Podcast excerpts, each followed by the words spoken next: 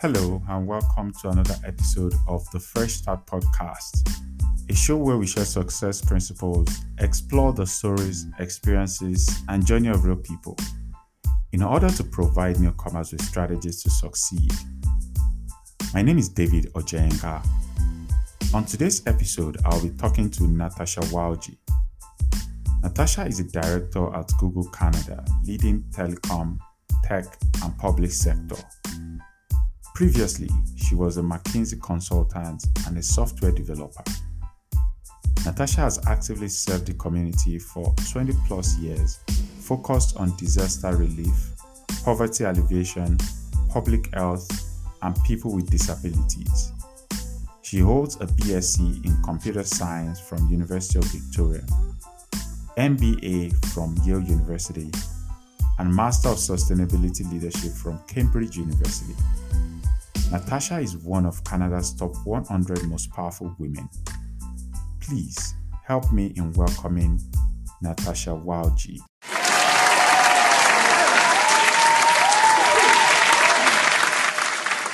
Thank you so much for joining me on the show today, Natasha.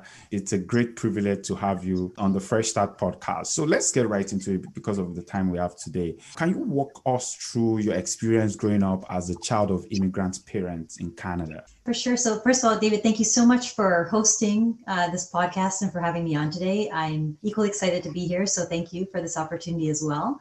Um, you know, when I think about coming to Canada, I think it's important to start, you know, to think about where the journey began.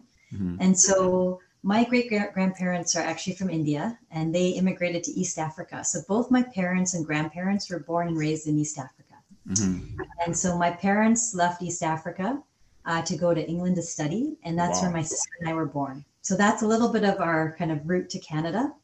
And so my sister and I came to Canada with my parents in the 80s, and I grew up in Calgary, Alberta and i always think about like the life and the journey that i have and i always think i love this quote by isaac newton which is if i've seen further it is by standing upon the shoulders of giants. And i think that is true of every person that's had parents immigrate to canada mm-hmm. or if you've immigrated yourself uh, you know we all stand on the shoulders of giants and that's been a big part of my journey. And uh, you know i grew up in calgary and you know it was an interesting time because there wasn't a lot of diversity mm-hmm. when I was growing up. And when I landed in Calgary, I had a British accent, and I was four years old, and so I did get made fun of made fun of quite a lot, and of course because of my my skin color as well. But I think what kept me grounded was uh, my family, my sense of identity in my faith based community. Mm-hmm. And just having that strong sense of belonging um, there, and and having a group around me that just felt made me feel like I belonged, even when things were difficult. So I hope that gives you a little bit of a sense of, of my journey and yeah where I am, where I landed. So. All right. Thank you so much for that. Um, but, you know, there's something very interesting you said. I, I know you touched on it a little bit where you, you mentioned about um, family, sense of identity, and community, which is yes. very, very critical to the success, to anyone's success, really. Um, but can you go a little bit deeper on that quote you gave that if I've seen further, it's because uh, I'm standing on the shoulders of giants. How how has that played out for you, both as a child and also in your in your career? It's allowed me to have an enormous sense of gratitude in everything that I do. To never feel like I take anything for granted, never feel entitled for anything, mm-hmm. and also to feel like I have the wisdom of my forefathers, the strength and the values of my community, mm-hmm. that sense of identity that fuels my purpose in mm. everything that I do. And I think that's been a big part of my motivation and inspiration in my career. Mm-hmm. It's not been monetary, it's not been for achieving titles or anything like that. Mm-hmm. But for me, it's been such a big fuel in my life and also by extension my desire to serve community and to serve others through my work and to find avenues and platforms that give me an ability to make a bigger difference and contribution to the community and that's been probably one of my biggest inspirations in my life along with my family so i think it's been it's been very helpful and then it's also translated to genuine hard work mm-hmm. because i saw how hard you know if i think about the sacrifices that all like i mean even you sitting here today i'm sure your grandparents and your great grandparents and your parents made so many sacrifices for you to be where you're today yes. i think that's what i feel too is that i mean all these people before me made so many sacrifices that that was so that i could reach you know self-actualization and reach my highest potential and that also drove me to work harder, be more determined, and do everything that I could to try and create a meaningful life. And so I hope that gives you a little bit more detail on how I think about it. So let's talk about your career journey from the time when you gained admission to university. Because looking at your bio, I saw that you did your undergrad at the University of Victoria in computer engineering, right? Computer science. Computer science, okay. Yeah. So, what led you to study computer science and how was it like during your university days? Then you went you went to Yale um, School of Management, then you went to University of Cambridge. You have an amazing um, resume, I would say. What led you down that path? What was it you did that helped you? I was an accidental tourist into computer science. So mm. when I started computer science, there weren't a lot of women going into it, and I actually didn't even know that that was a degree program. If I'm very honest with you, mm-hmm. um, but what happened was when I was in high school, I was actually struggling in math, and I was lucky enough to connect with a member of my community, my faith-based community, who took an interest in me. And I couldn't afford a math tutor, but he tutored me anyways for free, and he happened to be a math professor, so that worked out very well for me. And so he turned me from a struggling student in math to an A student in math in my high school years.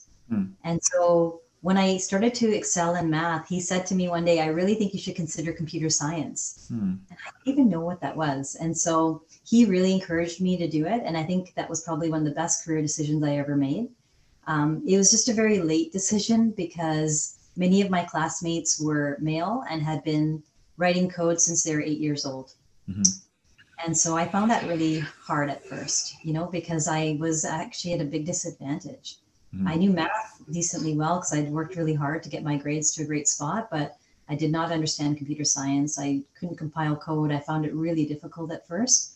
But then I, I made some really good friends in the program that really helped me work through a lot of that. Mm-hmm. And then I realized that I had to put in the time and hours. Like I'm a big believer in Malcolm Gladwell's theory of um, outliers and putting mm-hmm. in it's 10,000 hours of time, which actually translates to five years of work. Mm-hmm. If you work 2,000 hours a year, so it's 10,000 hours uh, in your lifetime to be an expert at something. So I had to put in my 10,000 hours, and that meant outrunning and outpacing a lot of my classmates uh, and having stamina and being mm-hmm. up in the lab till 5 a.m. and working really, really hard. And you know, it culminated in my grades progressively improving and exceeding a 4.0 grade point average in my final year and that was really really rewarding to put in that time and, and land there and exit the year that way thank you for for sharing that.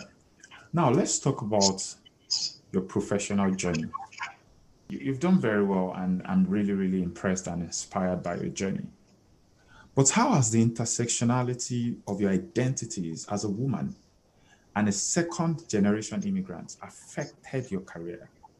Mm, I think it's such a good um, question because I'm sure for many of you, um, I'm sure that you think about this a lot. Um, you know, for me, I'd say that, I mean, being, being I've always been in, in male dominated industries since my career started, right? Since being in computer science. Like my final year, 10% of my class was female. And I'd say that I, I initially worried about it, but then I didn't. And that's because, and I just thought, well, then that's a way of, of being differentiated uh, at that time, right? And I think it's so much, we have so much opportunity to reframe these things as well, because so much of what we say to ourselves can mm-hmm. advance or hinder our ability to pro- progress. Mm-hmm. mm-hmm. And I think initially it was difficult. And I think that over time, I saw it as a source of strength and opportunity to differentiate. I laser focused on a few things. One is meritocracy, you know, being focused on impact and outcomes of what I was driving mm. and really building um, my track record over time so that you know that would become less important and i really um, stood true and held true to my family values and my community and, community values mm-hmm. of generosity of empathy of kindness of being an honest person it was actually really interesting i had a manager call me last summer after i hadn't spoken to him for 10 years and i'm like i'm pretty sure you've worked with like literally hundreds of people since we worked together 10 years mm-hmm. ago Mm-hmm. And he said to me, Yeah, I have. I've worked with a lot of smart people, but I'm calling you back because of the values you brought to the table. You were mm-hmm. really good at your work, but you had really good values. And I thought, wow, like that is awesome, right? And I think that ends up being how you advance, I think, is it's I'd say if you, I don't know that being the smartest person in the room is ever possible. And so that's why I anchor on do your best to know your stuff, like know your job well, mm-hmm. emulate good values, and lots of great things happen. Um, and I feel like that's been such a big fuel in my career is, is keeping both of those things in mind. Far in our conversation, you've emphasized on the importance of meritocracy and the importance of hard work.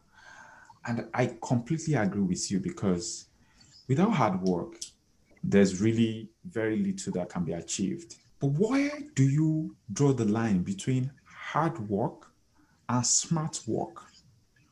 Mm. Yeah, like being efficient at work, right? I think it's interesting. Um, it's not an easy line to draw, I think, initially early on. And the way I, I guess I thought about it is I did put more years into my my work in, in the early years of my career, I should say. So more mm-hmm. hours into the early years of my career mm-hmm. to build that platform and that equity in my career so that I didn't have to work those kind of hours when I have a family. Like mm-hmm. I have a mm-hmm. daughter now. I just certainly want to work smarter and more efficiently I do. And thankfully I put a lot of like thoughtful time into my career. So that built a lot of good equity mm-hmm. and understanding and a really strong foundation in what I do now. Mm-hmm. So, yes, we want to be operating smartly. I think part of operating smartly is sometimes you have to try things out and fail yourself, right? You don't always know what the smart path is initially when you're trying things out. Mm-hmm. I think learning from others.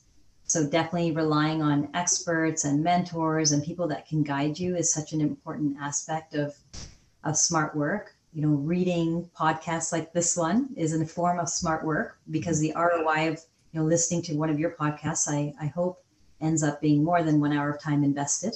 Mm-hmm. So investment in yourself is a great example too of smart work.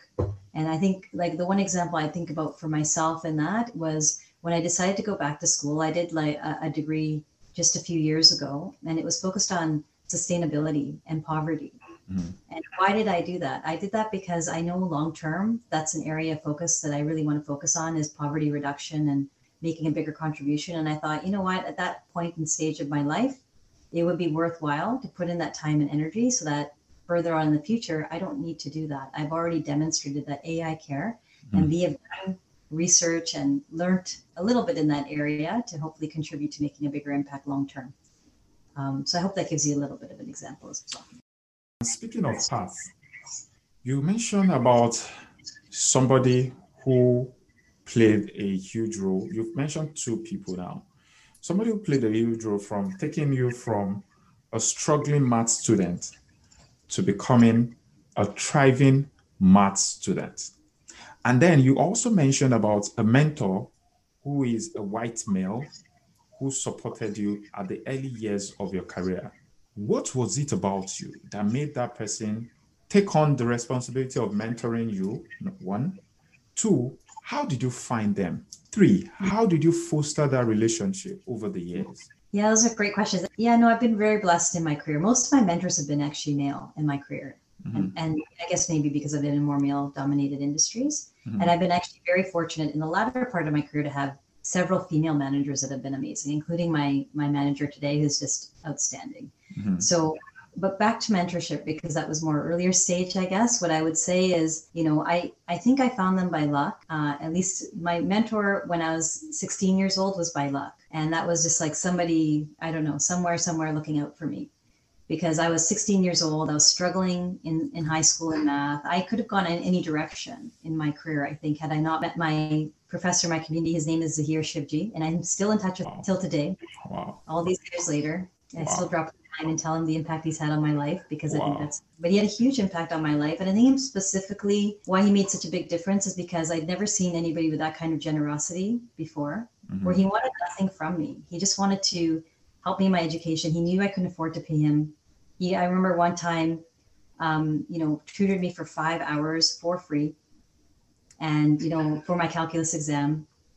And that exam was really hard for me. I remember. Mm-hmm but I remember, you know, two weeks later, my teacher, I'd written an exam. My teacher gets up at the front of the class and he says, There was one student in the whole high school that got 100%. percent mm hmm And he came over to me. He had folded the corner of my exam and he opened it up and it was me. And I could not believe it. I was like, I can't believe that's me. Are you sure this is, a, is the right exam paper?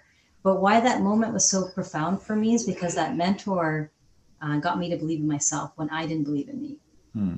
He saw that potential in me. He worked with me. He got me to a hmm. state where I could get 100% in calculus. I don't think I ever, ever would have dreamt that was possible. Hmm. Um, and then, you know, I think you heard he, he also encouraged me to study computer science when nobody was studying computer science. Hmm. And the last thing he did for me was he really uh, triggered that insight around what the purpose is of knowledge and education. Hmm. So, you know, by the end of our time working together, he said to me before I was going to university, listen, I want you to think about how you're going to use your education and knowledge to serve others. Hmm. Hmm. Hmm. And that was really profound for me. That really inspired my whole career. And so I'm really grateful for him to him for that. And of course, my parents were very much in the service, but it really did ignite that spark in me. And so I think the other two questions you had for me was how did I, I find my mentor? So him was luck. The other mentor was I think the reason why he took an interest in me is because of meritocracy. Mm. Saw that I was so interested in learning. I was so curious. I was so bent on excellence and doing the best job that I could mm-hmm. because I was supporting him as our CEO. He was the CEO of our company at that time, and I was his head of finance basically. Mm. And I was so fixated on what would drive the most impact for our business, how I could support him. Mm-hmm. And so I think we naturally built that that rapport together. And so he would provide guidance beyond the, the financials with me mm-hmm. and uh, give me career perspective and, and a lot of things. And I think how you how you nurture those relationships over time. Like you heard the mentor I had since I was 16 years old. Mm-hmm. I, I mm-hmm. won't age, David, but that's obviously many years later. I'm still we're still in touch. But um, but I I nurtured that relationship, even though you know he's mentored me here and there, but I still nurture that relationship because it meant so much to me. Mm. And I'll tell you that you'd be very surprised. I because of his mentoring, I've probably mentored at least 200 people in my life, but you'd be very surprised how many people actually write you back and actually give the simple effort of saying thank you. You'd be very surprised at what percentage that is. And I, I want to tell you, sadly, it's very low.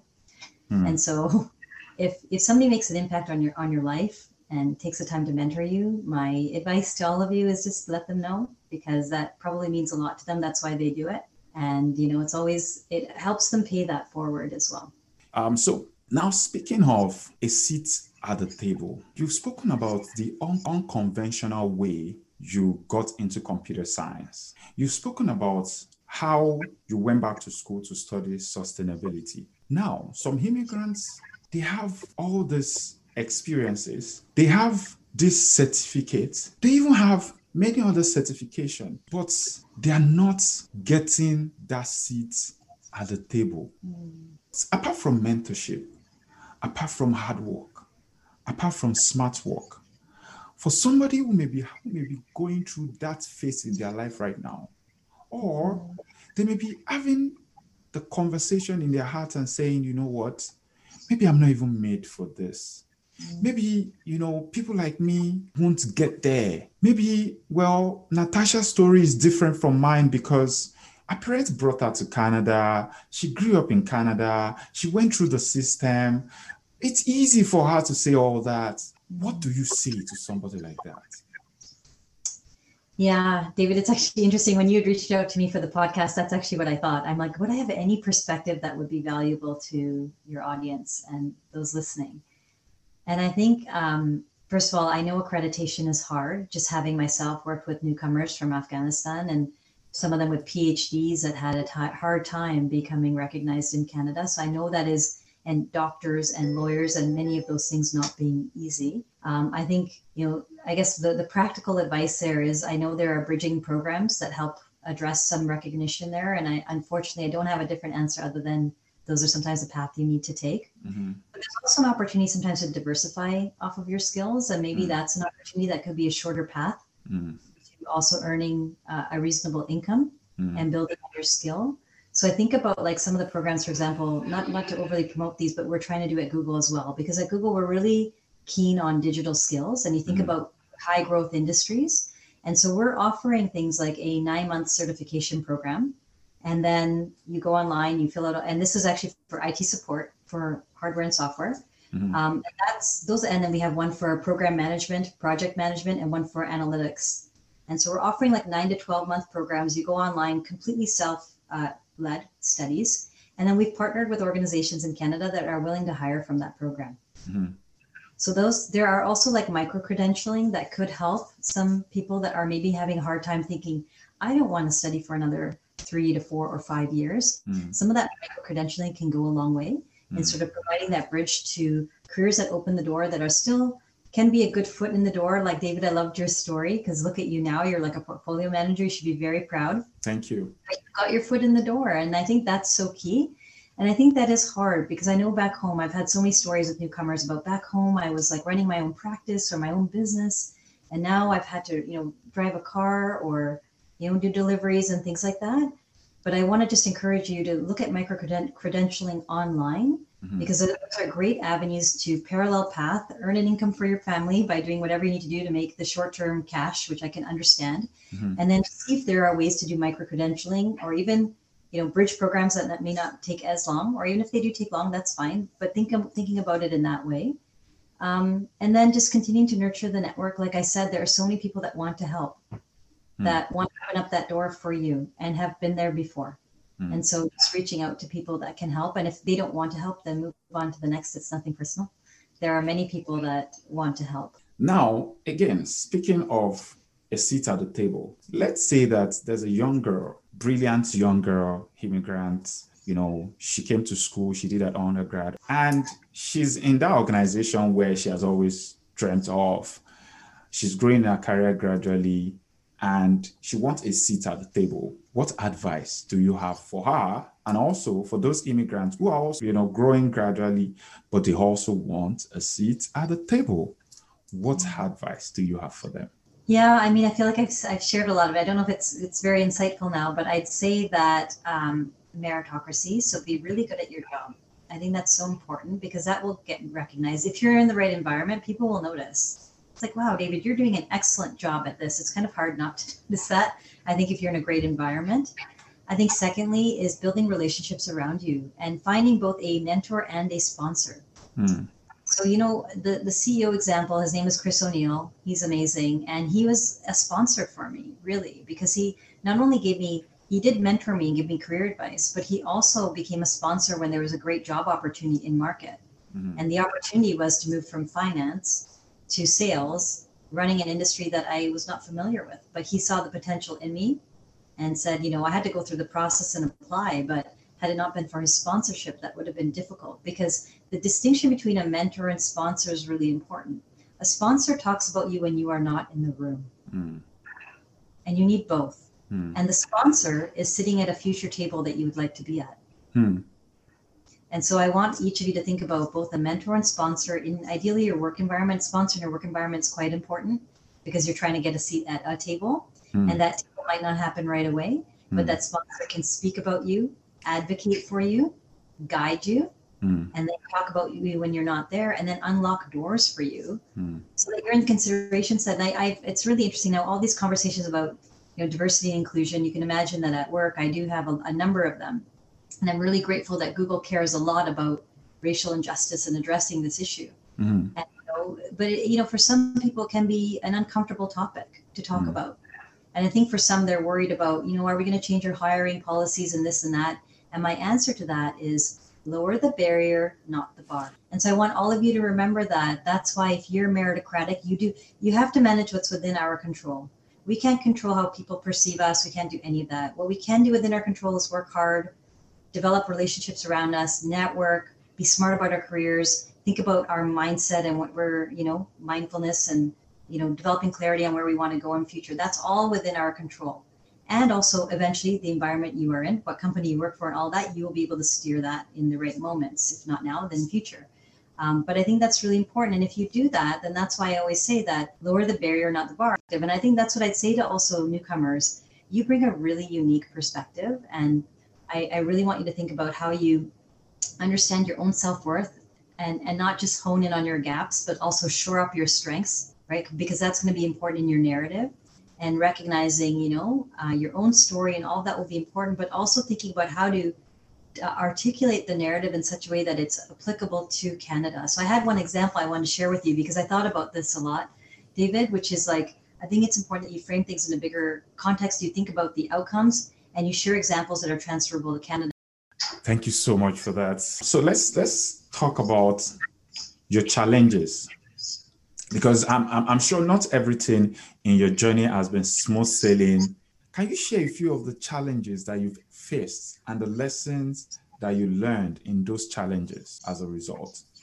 Yeah, David, such a good question because I think you know we see the end product of people's careers and we forget like along the way I had many many mistakes and many mm-hmm. challenges along the way. And I'll talk about um, probably two or three of them because they're probably really pronounced for me. So, you know, I think computer science, we talked a lot about how hard that was. And I think the challenge there for me was just not knowing how to code and do all of those things. And you saw how I sort of addressed that challenge just through hard work. Mm-hmm. I think you, you ta- touched on my, my final year GPA, which came with a lot of hard work. And what was really hard when I graduated is that I was not getting the same opportunities as my male classmates. I had a higher GPA than them, but they were being flown to Silicon Valley and they were getting all the kind of prestigious prestigious job interviews that I was not getting. Hmm. And I found that really hard because I didn't think that was fair and equitable and all these things that you worry about. But for me, I just realized the learning from that was that I need to build my own opportunities. Hmm. And when one door closes, you need to find another door that opens. Hmm. And I think that's important because we might, and that wasn't personal. There were other, I'm sure, female classmates or people of color maybe that were not getting interviews. Okay. Hmm. It's not personal. It's me. It's just the system. And then I realized like, I, you know, I've got a, I've got a good strength here now. I've worked really hard to end up at this point. How do I build my own opportunities? And then basically landed other internships that were much better environments for me and was able to cast a different path than that. Hmm. I think the second, like I guess, challenge uh, that I would that I would highlight was really um, when I was actually looking at leaving uh, McKinsey, actually, and mm. so the challenge there was that um, yeah, I'd been working. It was actually I was working so many hours. So first of all, it was one of the best professional experiences I had mm. because I learned a lot. And but the breaking point for me was just um, the the situation I was in. I had kind of learned what I wanted to learn, and it, the context was hard because I was working for a client on Wall Street that had just received um, funding from the Obama government at that time, funding because they were not doing well. And the executives were like leaving at four o'clock every day, going to play golf. And there I was working till midnight. And I'm thinking, these guys don't care about anything I'm doing. I probably need to do something different. And so um, that was a really good learning for me because I think it showed me that values are important and mm-hmm. values alignment is really important to achieve your best self. Mm. I didn't feel like I was doing my best in those on that project, and that's because I found it soul crushing to mm. be hmm. working till midnight every day when like a group of executives really didn't care what we were doing at all, and we're busy, more busy thinking about what golf course they're going to next versus like actually looking at what we were doing. And it wasn't my manager's fault. It wasn't anything like that, but that was also uh, a moment, again, a pivotal moment in my life when I then ended up at Google. And I will say that the transfer to Google was hard. Like I remember actually McKinsey when you when you let them know that you want to leave they're very generous. So they give you like what they call search time. They set you up with an executive recruiter because they want all of their alumni to land in a good spot. So that was very generous. But i remember the recruiter i met who i couldn't believe she said this to me but she looked at my resume and she told me that i needed to dumb down my resume because nobody would hire me. Hmm. and i was wow. so bored that she told me that and I walked out of her office and I thought, I don't I don't need to dumb down my resume. I'm like, I know my self-worth and I worked really hard to do all the things that I did. Why would I do that? And then thankfully, you know, I ended up with interviews at Google. 12 interviews later, I ended up with a job at Google. Right? Mm. If I had listened to her, I guess that's my other advice to all of you is it's nothing personal. Mm. There are just people that reveal their character in those moments. So mm. was it personal to me? No, it wasn't about me. It was about her issue and how she probably interfaces with other you know people of color or whatever that was for her. But for me i knew my self-worth worth when i walked out the door and i knew how hard i had to work and how hard my parents had to work for me to do all the things that i did that i said that's your problem not mine. And then still manage to network and find doors to open and then work really hard 12 interviews later to then land a role at google. So i think i hope that helps because there were a lot of no's in there a yeah. lot of like awkward moments and you know things that i wish went differently but i think those are opportunities as well you you said some very interesting things but can you tell us how you transitioned from consulting to google but for those people who are looking to switch industry what was it that helped you and how did you do it Yeah, I think so. I've done a lot. I guess that's the other challenge I've had is I've done a lot of career switching, and it's been really. I'll tell you very honestly, it was very stressful because you go from actually knowing what you're doing to not knowing anything at all, and that was true when I was in you know computer science. I didn't know how to code, and then I kind of put in the hours, and then exited knowing how to code. And then I really did want to get into consulting early and earlier on in my career. But I think what I'd say to all of you that want a career switch is you need to signal that in some way. So my signals have often been building on what I know or doing something like education. So for example, I did apply to McKinsey. I did. I got a nice rejection letter when I was, I remember I was cleaning up my desk at my last day of undergrad and there was a letter from McKinsey and it was a rejection letter. So I, you know, recycled it. I didn't get in and I was an undergrad, right? But then I realized that the reason why I didn't get in is because I didn't have a business background at that time. And also, they weren't recruiting at the school that I graduated from. So I knew that. And I'm like, that's an important thing for me to keep in mind. So that's why it also inspired me to go to school in the US. Right. And that was my signal to McKinsey that, look, I really want to work with you. And for me, the reason why I wanted to work at McKinsey is because I knew that that skill set would give me the ability to serve at a greater level, at a mm. greater, you know, develops transferable skills that would allow me to serve. And so you know, even in, in that case, um, I won't cover that story too much. Just noting that um, it was a lot of hustle, but ended up getting getting a role in that because I had signaled to them right through my MBA education and um, the fact that I was doing an MBA, not just computer science, that I was, you know, perhaps ready to to land an internship. And even in that one, the side note on that is that they weren't even hiring at my school for internships my first year. They were only doing full time opportunities. Hmm. So what I did on that, I was so disappointed because I received rejection letters from all the other firms that I applied to, all of mm. them, rejection letters. They wouldn't even look at give me the time of day. And then I had a friend call me and he's like, "Oh, how's your, you know, job hunt going for your internship?" And I'm like, "Not good. My dream company is McKinsey and they're not even recruiting this year." He's like, "Well, try something different." I'm like, "Okay." So then I went on the website, looked at what they were doing and what they were hiring, and I cold called McKinsey and I didn't even have a name. Mm. And I just said, Can I speak with the MBA recruiter? And she happened to be at her desk that day at 4 p.m. on a Friday. Wow. And then I gave her my sales pitch and I was like shaking while I'm giving her my sales pitch because I'm thinking, oh my God, I can't believe I was actually just so surprised she picked up the phone. But I had my sales pitch ready and they were looking for people with um, technical and engineering backgrounds, undergraduate degrees with a business combination. So I had the skill set, hmm. but they just happened to be rec- uh, recruiting. And then, long story short, I ended up getting into the consideration set, not lowering the bar, but lowering the barrier for myself and got in the consideration set and, you know, went through the interview process in Chicago and New York and landed an internship, just like even though they were in a core school. Mm. So all to say, like that's how I, I managed that career switch. And so you can see that I got creative. I think that's the other thing.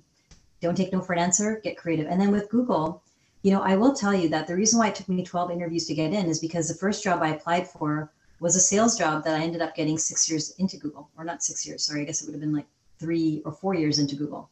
But that first job I applied for, I was like, oh, I meet like three out of six criteria. And they were like, no. So I didn't get the job. I didn't actually get the job. And so that was a sales job. And instead, they called me back for another job that was in strategy and operations, which was a perfect segue out of McKinsey mm-hmm. right and that's the other thing i was going to say is that was where i built on my strength to get into a company mm-hmm. and so sometimes you may need to do that so if you are at let's say an rbc or another bank it's sometimes easier to move around when you're within so I look at my career. Once I was inside Google, this is my fifth role. My first role was in strategy, which I had strength in because I came in knowing strategy. I didn't know Google. I didn't know the tech industry at that time. Had to learn all of that. And then the door unlocked for a finance job, which, by the way, they only hired private equity, private equity backgrounds or investment bankers, and somehow I landed that job. I was actually very surprised. Um, and I would recommend you do what I did, which is I sent my resume to the CEO saying, I don't think I'm, I don't know why I did this. I don't recommend this, but I was like, oh, I don't think I'm qualified. And he's like, no, we want to interview you. So I was surprised by that. But all to say, I shouldn't have said that part. But, um, you know, I ended up getting that opportunity because I had spent time with the CEO, had some conversations, had a great performance track record in the role that I had, even though I didn't find it as interesting as I would have liked, but it didn't matter. And then and then a role in sales, right? So moving from finance to sales, that's how I did it. Was again really trying to meritocratically do a good job at what I was doing in finance, demonstrating business acumen through that, having that rapport with the CEO. And it didn't get me the job, but it get, it got me into the consideration set and then it's on me, right, to perform and demonstrate that I'm the right person. Mm-hmm. So I hope that gives you some insight on how to how to career switch. Is either building on what you can, like what you already have on the skill set Mm-hmm. within the company that you have, and if you're planning on moving to another company, sometimes it may be best to actually leverage that function into another company and then move around when you're there, Mm. depending on the type of role. Yeah, thank you so much for that. With all your wisdom now, if you could say something to your former 20, 20 year old self, what would it be? Yeah, it's such a good question. I've been thinking about that a lot. So I think what I would say to my myself, I would have um I would say, you know, know your self-worth, know your story. Mm. Don't be defined what others don't be defined by others, I guess, what others expect of you. And just find moments of joy and have as much joy in your life as possible. Mm. Because present in the moment is really, really important. And that's all we really have. Mm. And so yeah, I was thinking about this the other day when I was asked asked to share at work my best moment of 2020. Um, so I was going to say that um, when I was asked at work to share a moment of, of joy with Mm. the office, and they shared, I, the moment I shared was I was sitting in my office and I heard my daughter playing outside. She's four, and she was you know, laughing and giggling, and I was like, oh, I had a break in my day, so I grabbed my cup of tea, I ran outside, and I watched her play outside with reckless abandon and joy, running through the sprinkler. The sky was blue, the flowers were in full bloom. And I was sipping my tea, it was beautiful, fragrant jasmine tea. And I lost myself in that moment. And I completely forgot we were in a global pandemic. And then, you know, all this time has passed, and, you know, moments are good, moments are tough. Mhm. And I draw upon that moment, and I've thought about that moment dozens and dozens of times because that is like part of my library of joy. And I think Mhm. that for all of us, we all have moments that bring us joy and that we can draw upon that gives us strength and, you know, courage in tough moments and reminds us of, you know, the essence of who we are and, and, you know, that life isn't all about this pandemic and difficulties and challenges. It's also about enjoying life. Thank you so much for that. So imagine sitting across a newcomer or an immigrant or a young girl. What advice would you give them to navigate their journey? You know, how can they showcase what their unique experiences bring to the workplace? Yeah, I think I'm going to cover this question a little bit more macro because I think I covered the the more um, Yeah. specific, right, with the example from Nigeria. Mhm. So um, one of the things I'm really passionate about is goal setting and, and vision boarding.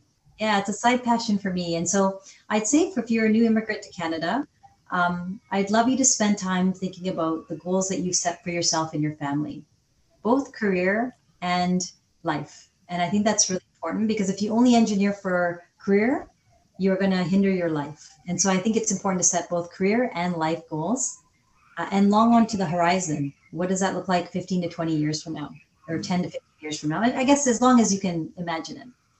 And I think it's important to then, you know, translate that into specific goals now. Mm.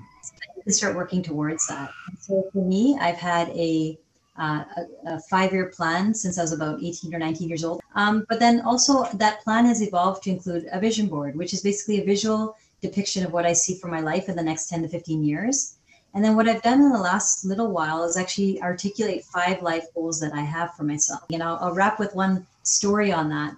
18 months ago, I think Michelle Obama came to Toronto. I think it was about 18 months ago, but the coronavirus does does skew my concept of time. So I believe it was 18 months ago. She came to Toronto, and I was supposed to clients to Michelle Obama, but unfortunately, all my clients were being taken by other um, partners. So I didn't get the chance to go. So I'm getting ready to leave work that day to go home. And I have a very good friend who text messages me and says, Great news, I've got a- an extra ticket to Michelle Obama. Do you want to join me? And I'm thinking, Oh my goodness, I would love to go see her. She's just amazing. And so I send him a message back and I say, Sorry, I can't tonight. Um, I have other plans. And the other plan was basically having dinner with my daughter. And this was important to me because I know that if I want to help my daughter you know, achieve her best in life, then I need to be there and I need to be present. And I didn't want to disappoint her.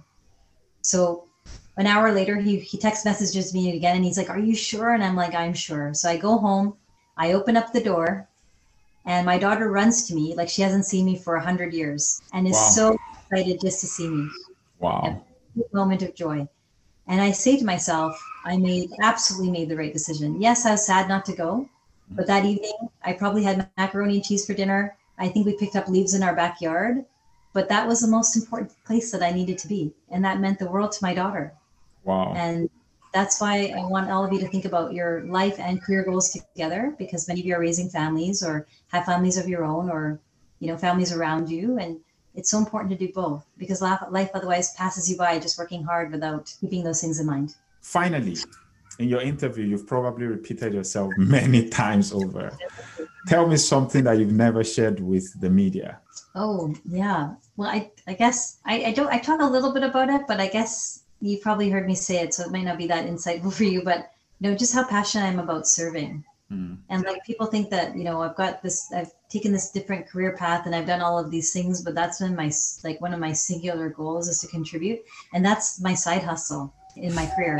Wow. And it only dawned on me last year when I was like working on my bio for some conference. I'm like, oh my goodness, I've been serving for 20 years. How did that happen? I didn't even realize till last year wow. that I had served the community for 20 years in different avenues, whether it was working with special needs kids or working on poverty or crisis response or public health, working with refugees. I didn't even realize mm. because it was such an innate part of me. But now I'm I realize that's so important because that's what makes leaders well-rounded.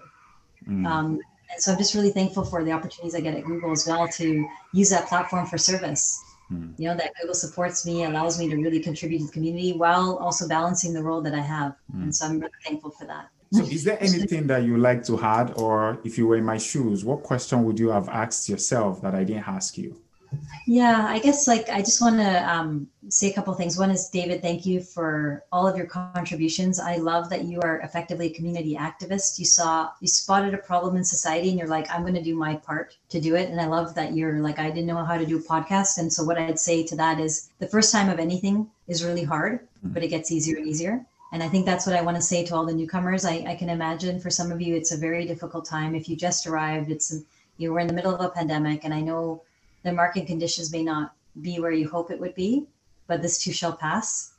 And to keep that in perspective and to recognize everybody that became that came behind us and beside us has overcome incredible things and that deep down we have the resilience of our forefathers with us to fuel that courage and get through these difficult times and to not forget to invest in yourself because that little investment will provide tremendous equity and impact in your life over time and i love the book Atomic Habits. Mm. And effectively, I'll send you that article, remind me, David. But effectively, it is if you work on yourself 1% every day and do something to improve your lot, you'll be 37 times better by the end of the year. And I actually mm. bought that book for my entire team last year wow. on the power of micro habits. Yeah. And so just doing something little every day that invests in you to build that equity in yourself and for your family.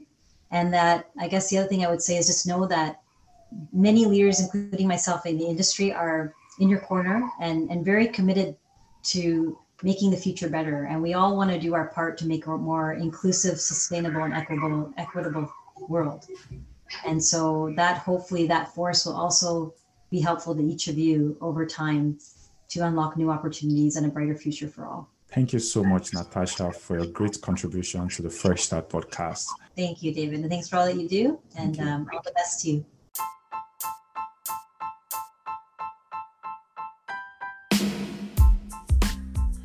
Thank you so much for joining us on this episode of Fresh Start. If you enjoyed this episode, please share with someone you know and love. Please go ahead and subscribe on any platform you listen to your podcast. And also, please take a moment to leave us a review because that would help us to reach more audience. Please follow us on Instagram and Twitter at Fresh Start Orb.